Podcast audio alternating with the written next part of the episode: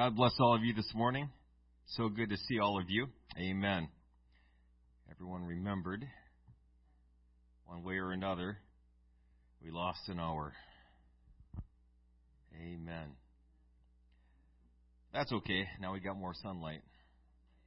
So, more daylight to burn. Amen. Uh, at this time, we'll dismiss the uh, the youth hyphen class. Amen.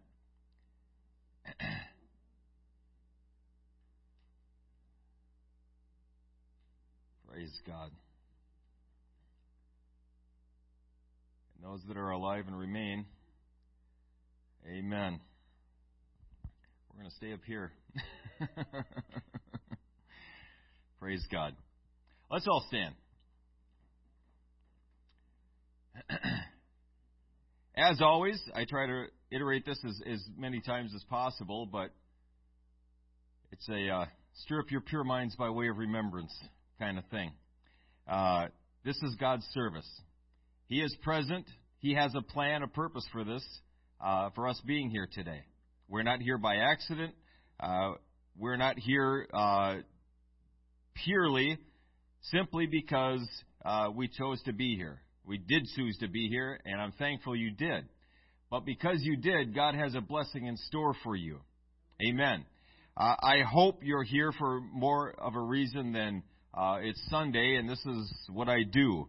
I hope you're here for a better reason than uh, I suppose any reason is fine. I'm just glad you're here.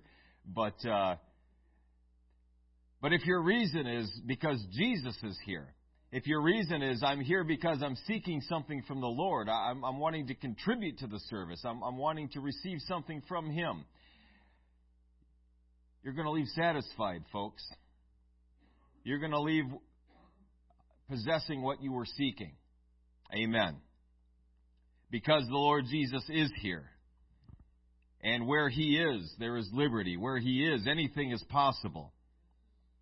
And if we can expand our eyes of faith, if we can open our understanding of, of what God is really, truly desiring to do in us and through us at any given moment of the day, we'd be excited about that.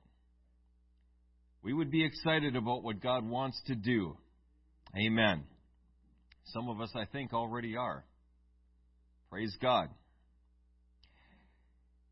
Let's go to the Lord in prayer. Let's seek His face for direction of this service. I believe I have the mind of Christ, but He is He is certainly welcome and, and uh, able. He has the authority at any time to interrupt that, to do something else. Amen. We just want to follow after Him. We don't want Him to bless our works. We want to be found doing His works. Amen. Let's pray. Lord Jesus, you're an awesome God.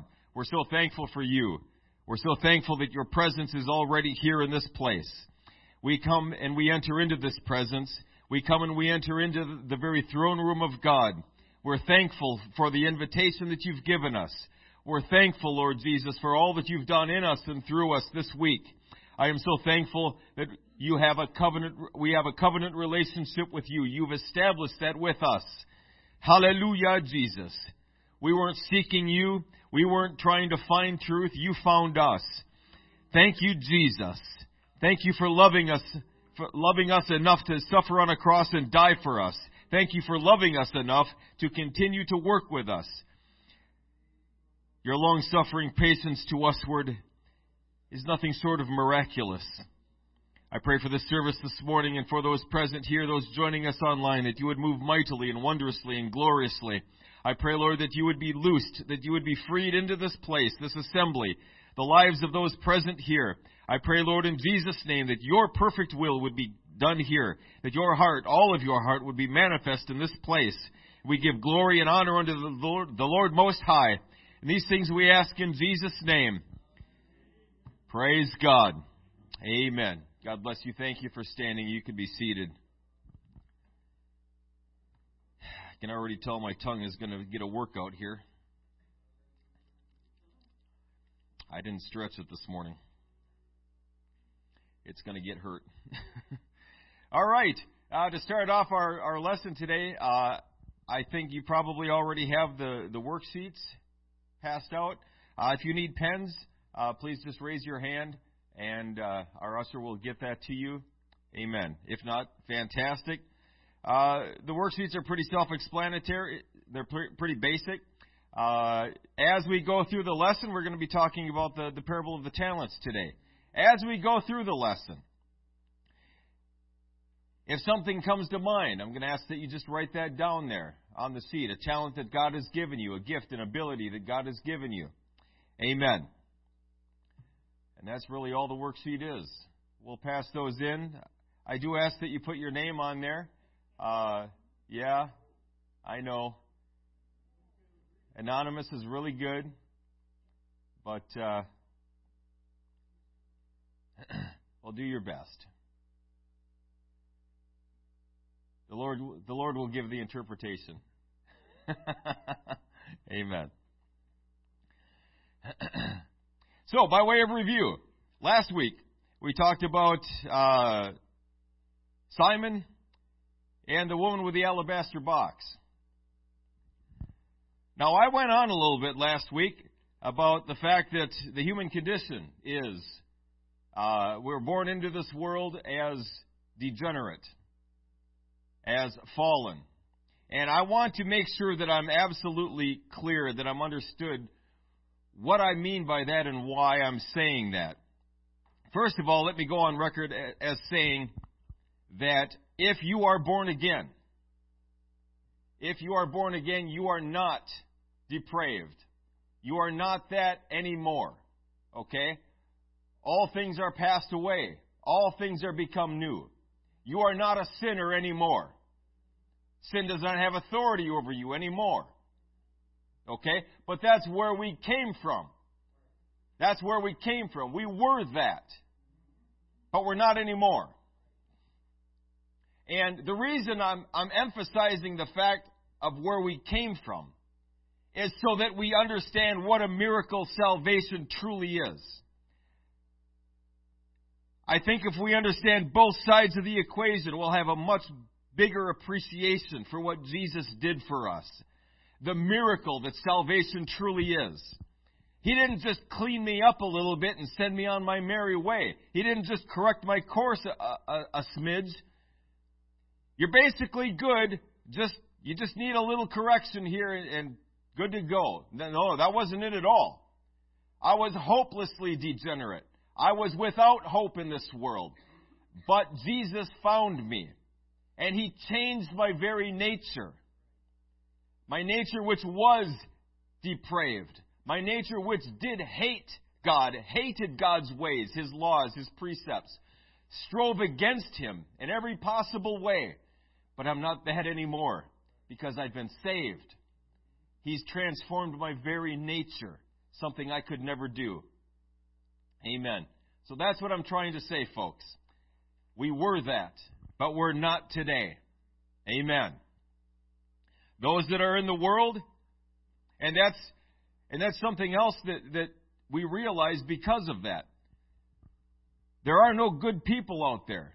They're saved people and there's unsaved people. That's it. God has declared us to be righteous. God has declared us to be holy and just. Amen. And thank God for it. But you're saved or you're not. Doesn't matter how good you are. I can do all the good works in the world and still go to hell. Good works aren't going to save me. Good works are a, a manifestation of who God has made me to become.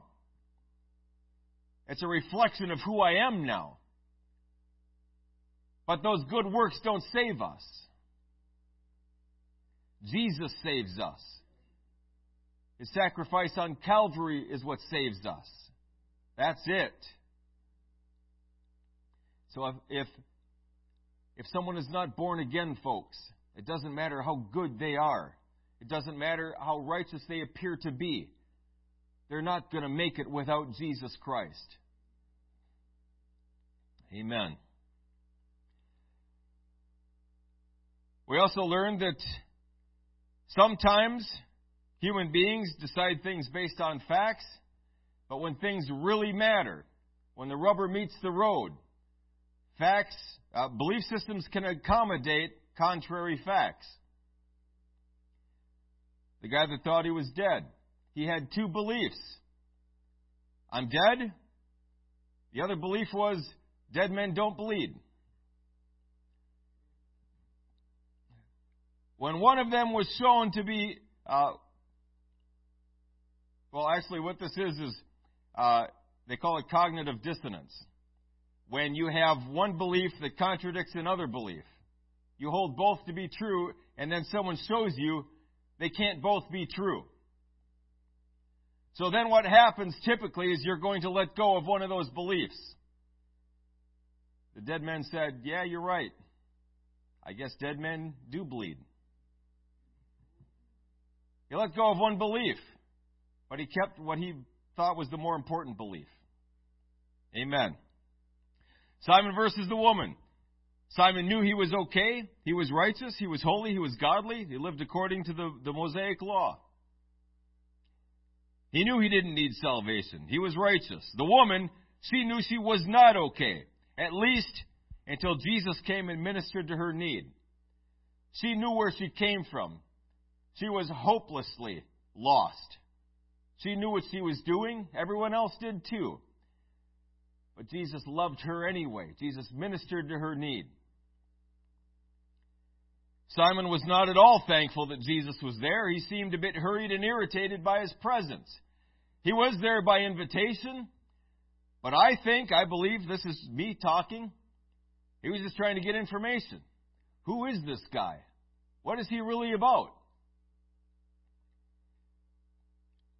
And his irritation was reflected partly by not offering Jesus any of the graces that would typically be offered a visitor into your home oil to anoint your head or feet, water to wash your feet, a kiss and greeting. None of that was offered. It was reflected also in his attitude toward Jesus. The woman, however, was grateful Jesus was there. And in fact, she went to Jesus. In Simon's case, Jesus came to him. But she went to Jesus. And she went to Jesus into an environment she knew would be hostile. But she didn't care. She didn't care one bit because Jesus was there. The object of her affection was there. Amen. The woman was grateful that Jesus was there and demonstrated her gratefulness to him with her worship. We learned about the parable of the two debtors. The one who was forgiven most loved most. The one who was forgiven little loved little. I think we can extrapolate both of those. The one who was forgiven nothing loved not at all. The one who was forgiven everything loved absolutely, loved completely. Do our choices, our attitudes, our actions reveal to those around us how grateful we are for His mercy? Do they reveal, do they demonstrate how much we love Jesus? Amen. Daily devotionals. Day one, beware when the enemy under any guise seeks to offer things of this world in trade for your spiritual things. It's never a good trade, folks. I don't care if he offers you the entire world. It's not a good trade. Why? Because this world is temporary. You can enjoy the world for a time, maybe a long time, maybe your whole life. Maybe you got a hundred good years to enjoy everything this world has to offer. And then what? And then you got another hundred years, and then another hundred years, and then another thousand years, and then ten thousand years, and all of eternity paying the price. It's never a good trade. It sure looks like a good trade in the moment. It sure looks appealing. Man, that'd be really nice. Get me out of a bind right now. That's the attitude Esau took. You saw what happened to Esau. He was hungry. I'm hungry right now. I'm going to die. I highly doubt it. He thought he was. So he traded his birthright for a bowl of lentils. Great trade. Confederate money versus U.S. dollars. If you were in the Civil War at the end of the Civil War and you knew you knew what the outcome was going to be, you'd keep just enough Confederate dollars to take care of your business, and you'd trade everything else in for U.S. dollars. Because you would know that that Confederate money, that's going to be worthless here pretty soon. And that's just the way it is with things of this world. Everything in this world is going to be absolutely worthless here pretty soon. The only thing that's going to last is what we've done for Jesus Christ. Amen. So then, wisdom dictates that we ought to keep enough stuff, keep enough money to take care of our responsibilities down here, and send the rest forward, where we can enjoy it for all of eternity. Amen. Day two, Matthew 20, 23 says, Woe unto you, scribes and Pharisees, hypocrites! For ye pay tithe of mint and anise and cumin, and have omitted the weightier matters of the law judgment, mercy, and faith. These ought ye to have done, and not to leave the other undone. Simon and the Pharisees were so afraid of being ritualistically unclean that there was no consideration left for any service they could have offered someone that was in need. They were focused on the, the legal aspects. And, folks, that's the path people take when they're dead inside. It ends up legalism. They're going to focus on the mint and the anise and the cumin and forget justice and mercy and faith. In Christ, there are no untouchables. The study asked a question Are there people or groups you'd be unwilling to serve? I thought that was a good question to answer in all of our lives.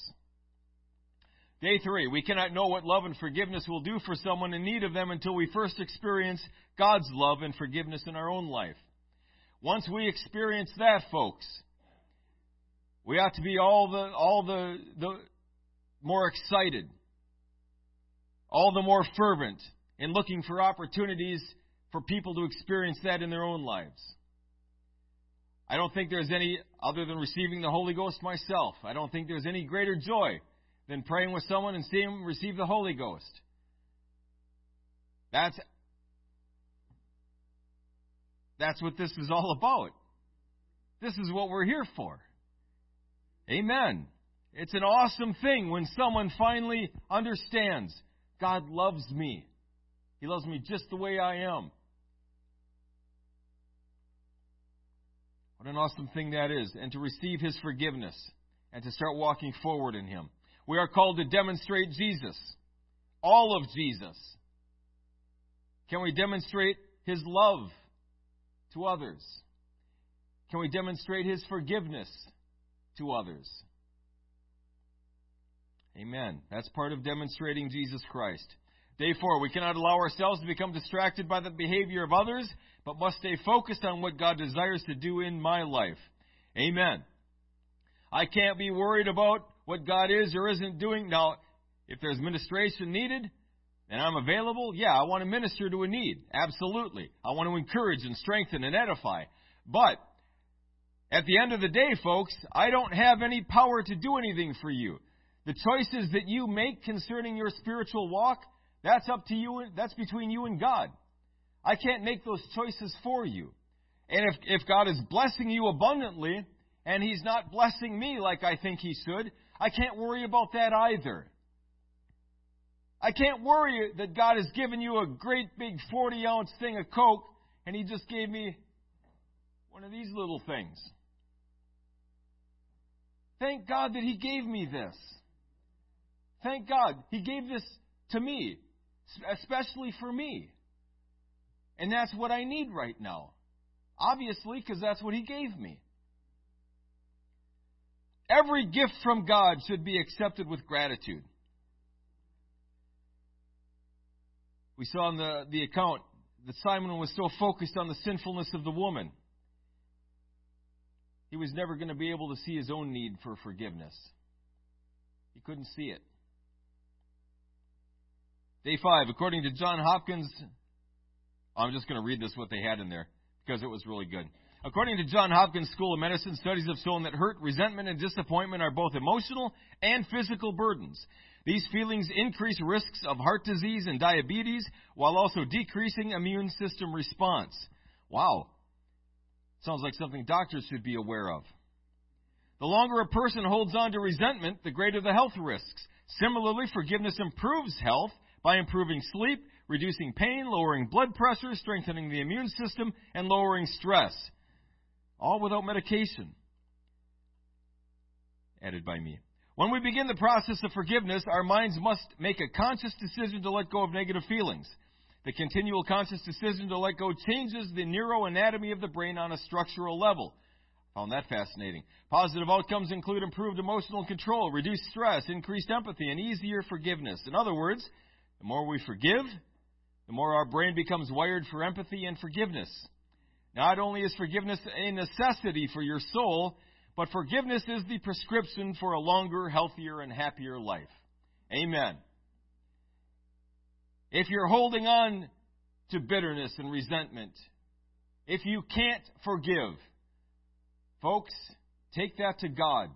Let Him help you with that. He wants you to forgive. He doesn't want you dealing with all of these situations. Amen. Our lesson today, we're going to find our scripture text in Matthew chapter 25, verses 14 through 30.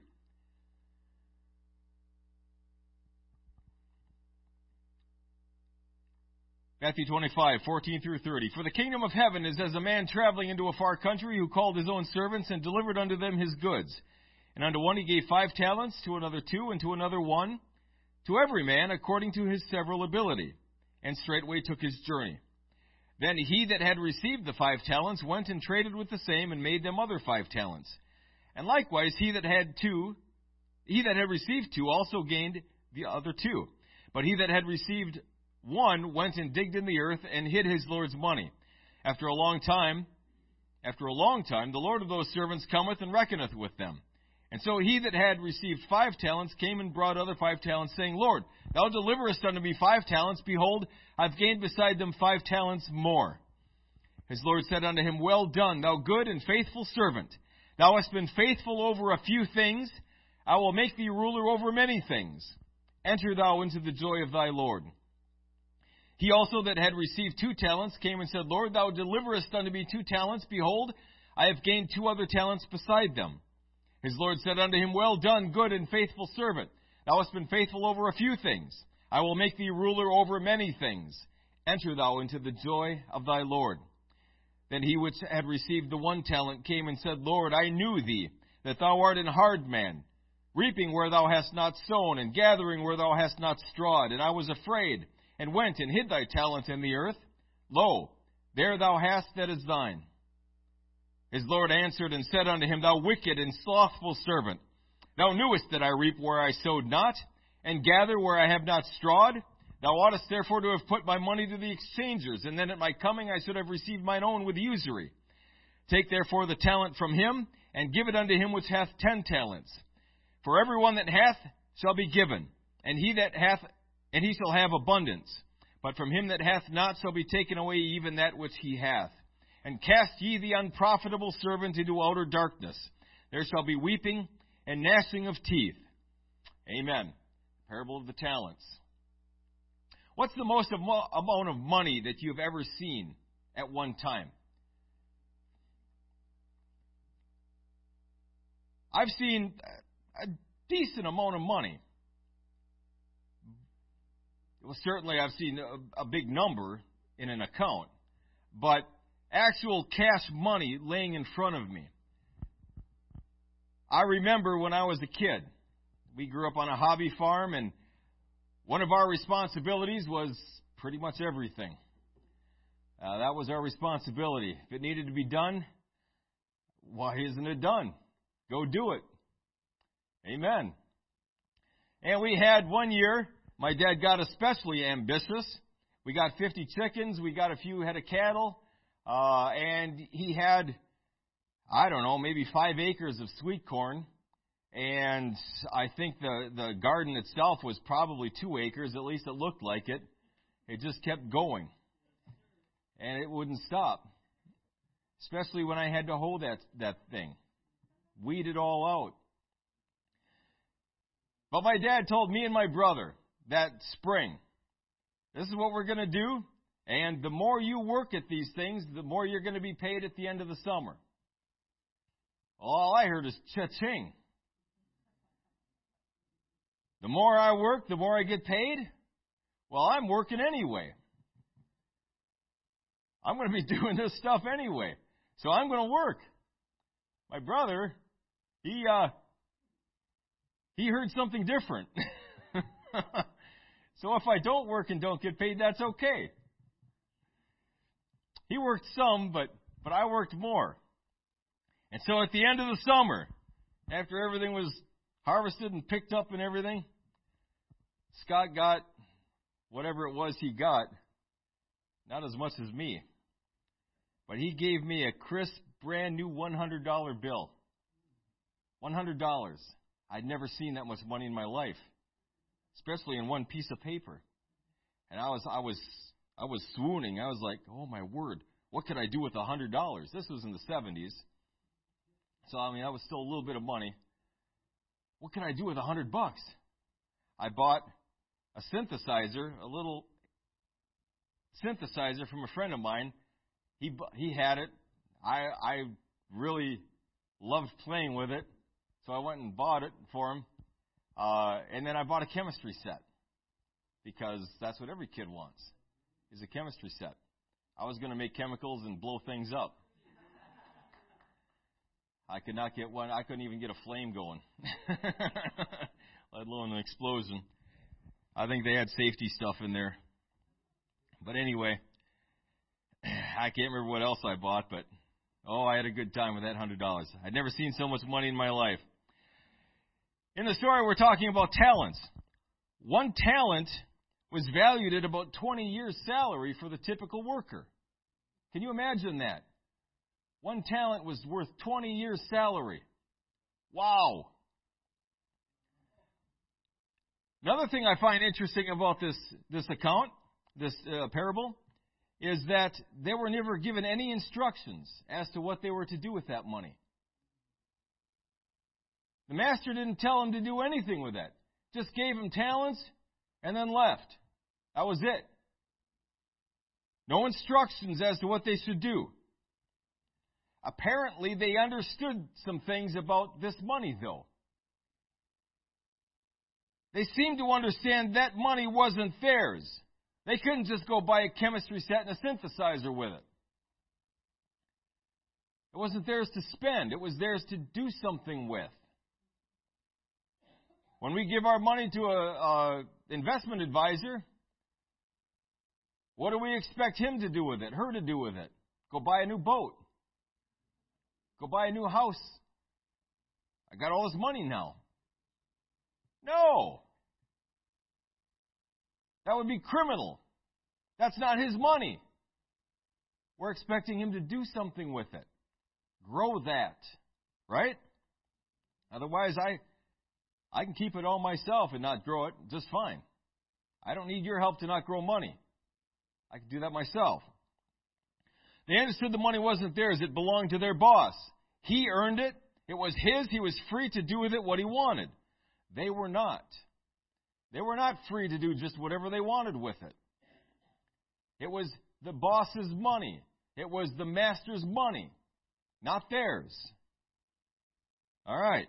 All of the gifts God gives gifts to sing, gifts to preach, teach, administer, gifts to easily make friends, to easily make money, work with your hands. All of those things, work with your minds, all of that comes from God. It's His. They're His talents. They're His abilities, not ours. We say that in you know, modern colloquialism. They're really talented at. They really have a great talent in. But what we really, at least, should be thinking in our minds when we say that is God has given you such an awesome talent. God has given you such a great ability to do whatever it is play the piano, teach a Bible study. They're all God's. They all belong to Him. So why does He give them to us? To do something with them, to grow them, to multiply them. All of the gifts that God gives houses, vehicles, clothes, food, money they belonged to God well before He ever gave them to us. And we need to use what He gives us for His glory. Now, we all know that. We all understand that. But sometimes the lines become a little bit blurred, don't they? How much can I keep for my own stuff? How much ought I give back to the kingdom? That can, that can get confusing sometimes. And a lot of times that confusion arises for a reason. It's kind of like when my kids say, I ask them a question, they say, I don't know. Why did you do this? I don't know. Why didn't you get this done? I don't know. Yeah, I you probably do know though, right? You just don't want to say those words out loud. You don't want to actually confess that this is your problem here. I did that as a kid. Their kids will probably do that to them, said the Lord Terry. yeah, you do know. Nine times out of ten, we, we do really know, we're not really confused. We're just kind of struggling. This is what I think God wants me to do but this is what I want to do. And there's a conflict there. Now, we always focus on money, but it doesn't have to be money, it can be time. I know studies have been done on this. I've seen a couple a while ago. In most people's mind, time is much more precious than money. It is to me. I would much rather have a day off unpaid. I can get some stuff done. Stuff that's piling up. Yeah, time management would probably help too.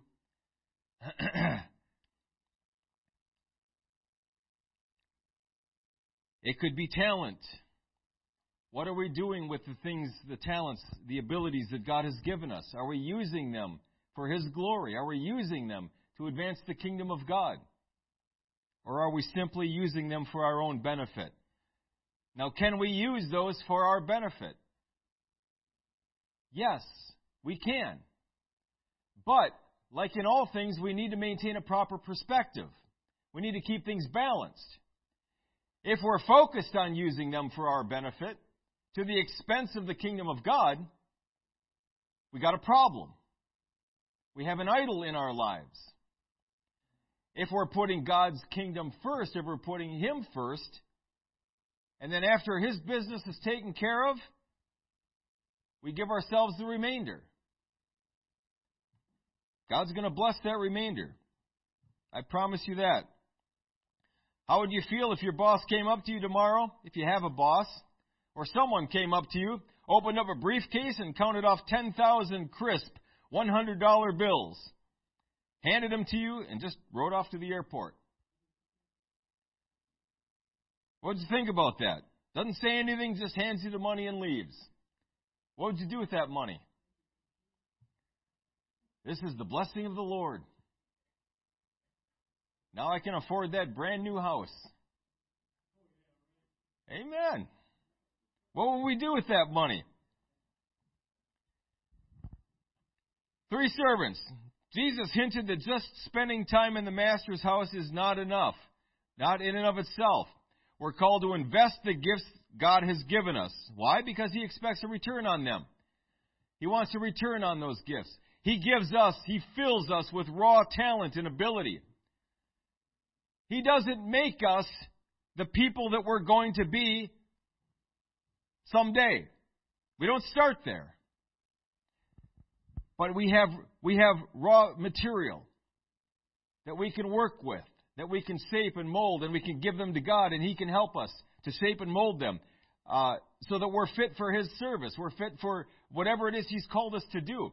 But the gifts and talents He's given us, they don't start off being super miraculous and awesome, typically. I have seen I have seen that though.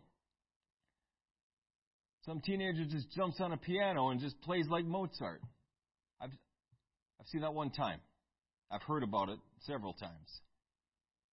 Stuff like that does happen, but typically, certainly for me, I've had to work at things. I've had to apply myself. I've had to study. I've had to learn and grow, practice. He expects a return on his investment when he returns. The first servant received five talents. That's 100 years' worth of salary. Now, he was savvier than most. He wore expensive suits and sipped coffee, hang out with brokers and bankers. Many bosses might have been worried to hand someone that much money, but not this boss. He knew what this guy was capable of. He knew he was promising. The servant traded, bartered, bought, sold, and he earned five more talents. When his master returned, the servant would hand over ten additional ta- ten talents total, two hundred years worth of salary. The second servant, he received two talents, but he was a little bit different. While his stockbroker servant friend had smooth hands and wore expensive coats, this servant had calloused hands and wore work boots.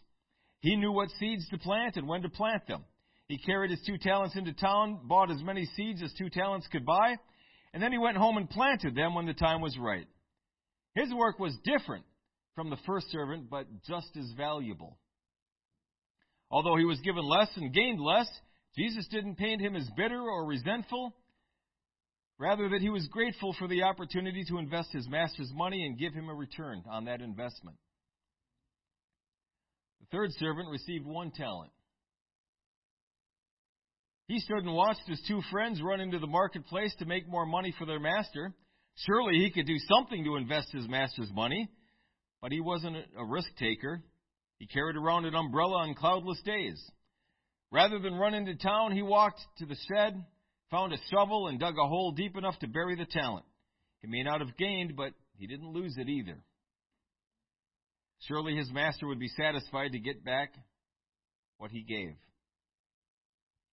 Now, the first question that people typically ask, I ask this why the differing amounts? Why did some get five, one, one guy get five, one get two, another get just one? What's up with that? Wasn't that a little bit unfair? I mean, people say it, it takes money to make money. So the guy with five talents, he had a head start there, right? Guy with just one, that'd be a little bit tougher. Get something going with just one. The master knew each of them. He knew them. He knew what they were capable of. He knew their strengths. He knew their weaknesses. He knew they were different and that they came with their own unique gifts, their own unique talents. He did not underestimate the first servant by giving him too little, neither did he overwhelm the second servant by giving him too much. Fascinating. It's, it's kind of like God knows what I can do. Now, sometimes we don't know what we can do. Sometimes we think we've received too little. Other times, we're a bit overwhelmed and we think we've received too much. But in both cases, God knows what we're capable of. God knows what we can handle. God knows what we can work through. That is why He gave them differing gifts according to their differing abilities to be a blessing with what they were given. Will we faithfully invest our talents in the kingdom of God? Now, when it comes to this discussion, obviously there are people that are more talented than us. We know that. We don't like to talk about it. We don't like to admit it all the time, especially, especially if I think I got a talent in that area. I'm pretty good at this. Someone comes along and Everyone's singing their praises now because they're a whole lot better at it. Now I'm just chopped liver.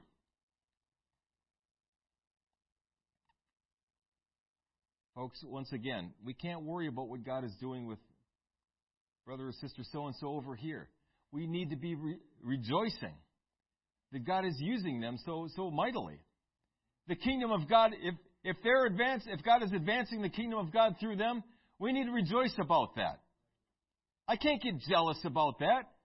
We're on the same team here. We're all on the same team. If he's better at something than I am, thank God. Someone needs to be good at that. Someone needs to be good at singing here. Because I'm not.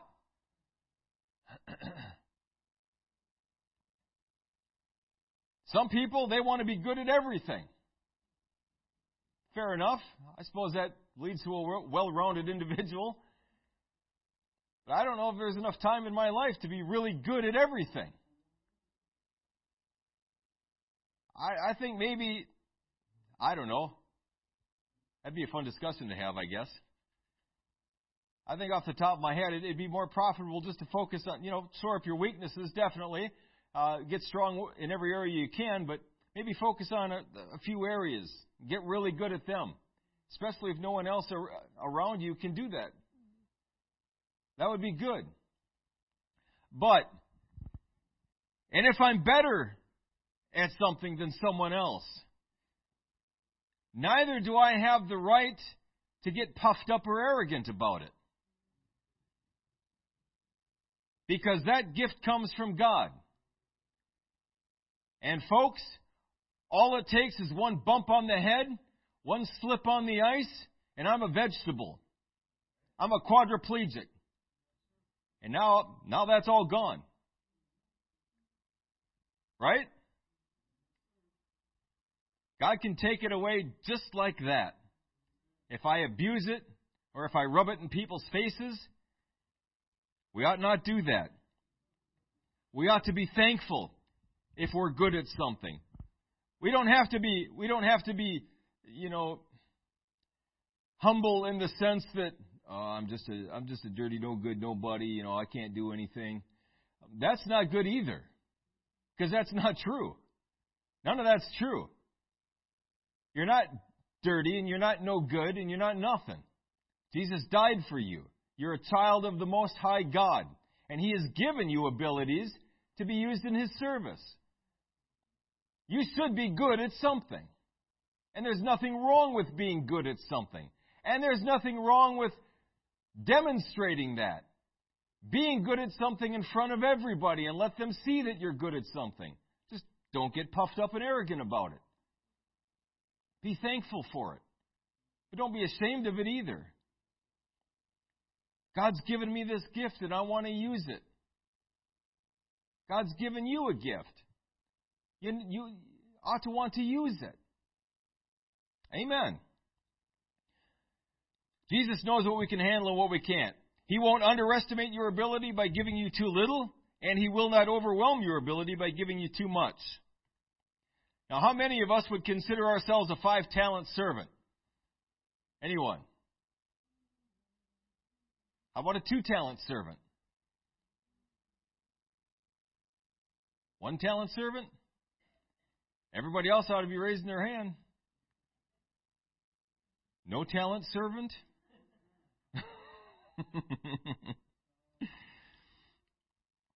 Most people would consider themselves a one talent servant. Most people. But I think I think some people are in that category of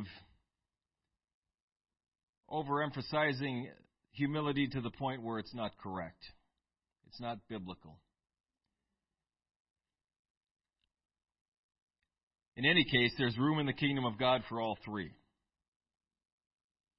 There's room in the kingdom of God for every talent, every talented individual. James 1 and 17 says, Every good gift and every perfect gift is from above and cometh down from the Father of lights, with whom is no variableness, neither shadow of turning.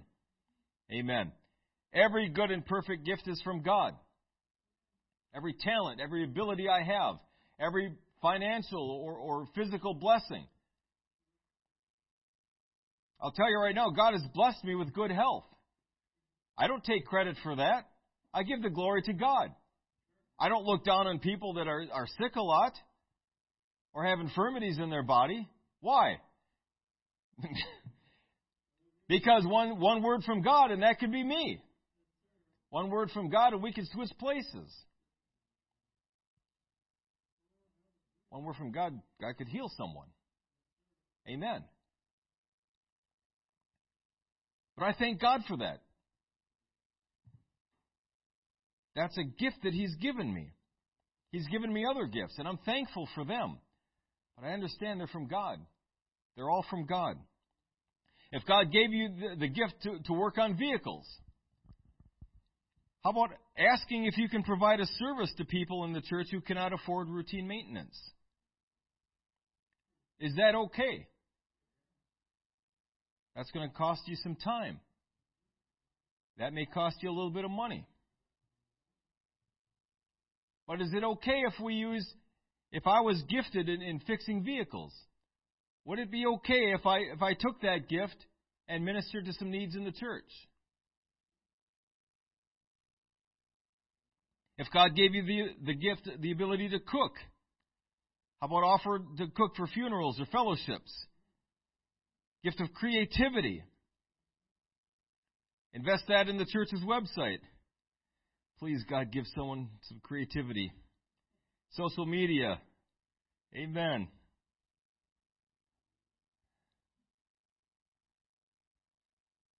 I like I like brainstorming and I like coming up with new ideas, but folks, I'm not creative. I'm not artistic.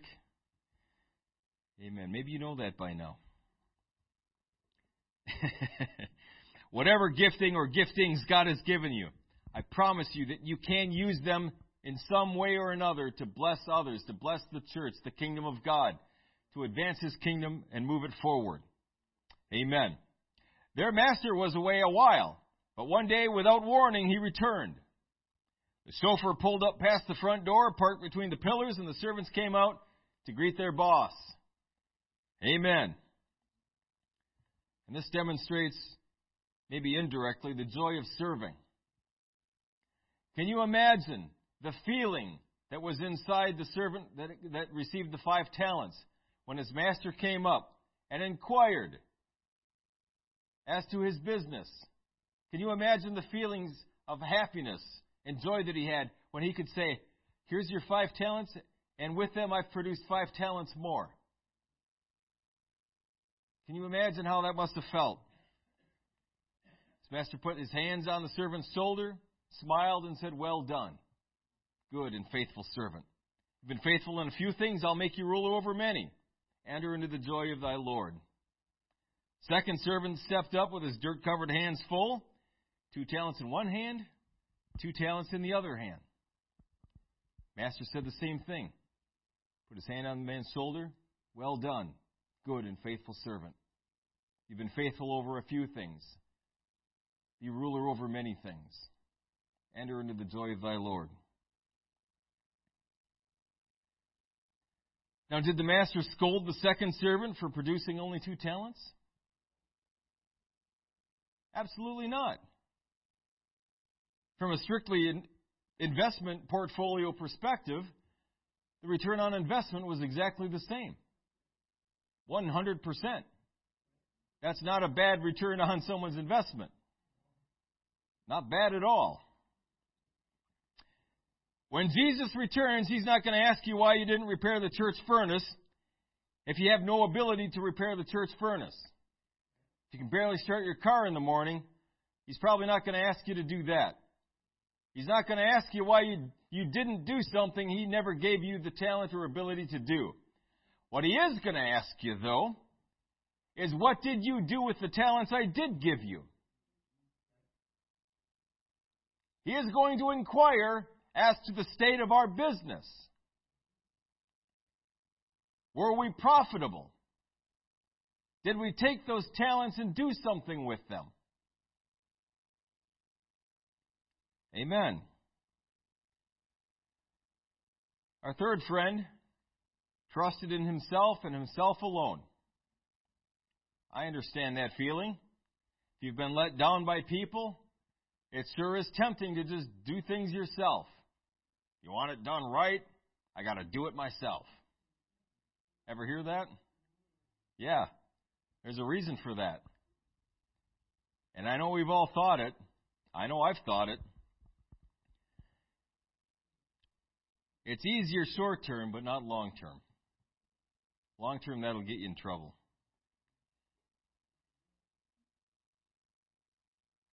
Our third friend trusted in himself. Because he was not overly gifted, he buried his talent and did nothing to bless his boss. What was the boss's reaction? He was angry. He was livid. The servant made excuses for his lack of industriousness, but the master would not accept them. He did not accept any, any of his excuses. The master told his servants to take the one talent away and give it to the servant who had ten. And there's the second question people typically come to. Give it to the one that has ten? Why not at least give it to the one that has four? Balance it out a little bit. How is that right?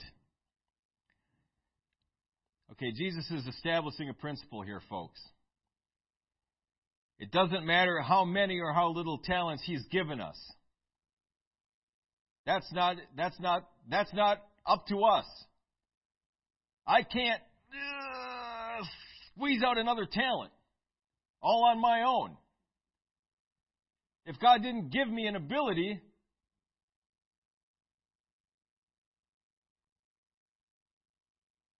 maybe I should say this too. When I say if God doesn't give me an ability, I can't do that. There are things God has God has given me an ability to learn. God has given me an ability to discover and to grow. And so I could say right now, God hasn't given me the gift of playing the piano. But if I applied myself and took lessons in five years, I could be a, competent piano player. Has God gifted me with playing the piano? Someone hears me, they'd say, Wow, God's given you a good gift. What about that scenario? Yes, that's a gift from God. At the very least, He's given the ability to move my fingers. He's given me the ability to, to understand music, chords, all of that stuff. I couldn't do that if I were a paraplegic or quadriplegic. I couldn't do that if I were a vegetable. But more specifically, God has given me an ability to learn, to discover, to grow outside of where I started. And I'm exercising that talent. I'm letting that talent produce fruit. Now I can play the piano. Study something else. Now I can code software. Now, do I have a natural aptitude for these things? Maybe, maybe not. But nevertheless, I can apply myself and I can learn and study and pick up a decent level of skill and ability. I'll tell you what I'm not naturally talented at is the trades. I'm not. I can do drywall today, but that came over a long period of time. There was no natural ability there whatsoever. None. But over a period of time, I picked up this, picked up that, picked up another thing.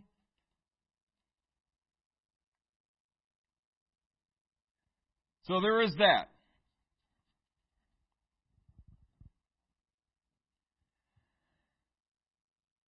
Because invariably, I'm going to hear, well, God just hasn't given me that talent. I can't do that. Maybe not right now. But as you apply the talents that God does has given you, you apply those. God will multiply them. Amen. Use them or lose them, folks. Use them or lose them. You've heard that too. If we don't use the talents God has given us, He may decide to take it away and give it to someone who will. I've even prayed that one time or two. I know they're talented at this. They're not doing anything with it. Why don't you just give that to me? I'll do something with it. If God only gave you one talent, He does not expect you to bring back five. He expects you to take the one talent He gave you and invest it to glorify Him and bless His kingdom. If He gave you two talents, He expects you to use both of them for His glory and to bless His kingdom. If He gave you five talents, be thankful. Use those talents to point people to Jesus, not just to you. Amen. Luke 12 and 48 says, But he that knew not and did commit things worthy of stripes shall be beaten with few stripes. For unto whomsoever much is given, of him shall be much required. And to whom men have committed much, of him they will ask the more. In modern colloquialism, with great power comes great responsibility. Amen. So, we're done a few minutes early. I want us to take the remainder of this time, if you haven't already, fill those worksheets out, uh, and we'll get those to the ushers. Amen. And this isn't to hold anyone's feet to the fire, folks. I'm not going to come knocking, hey, why aren't you doing this? Not at all.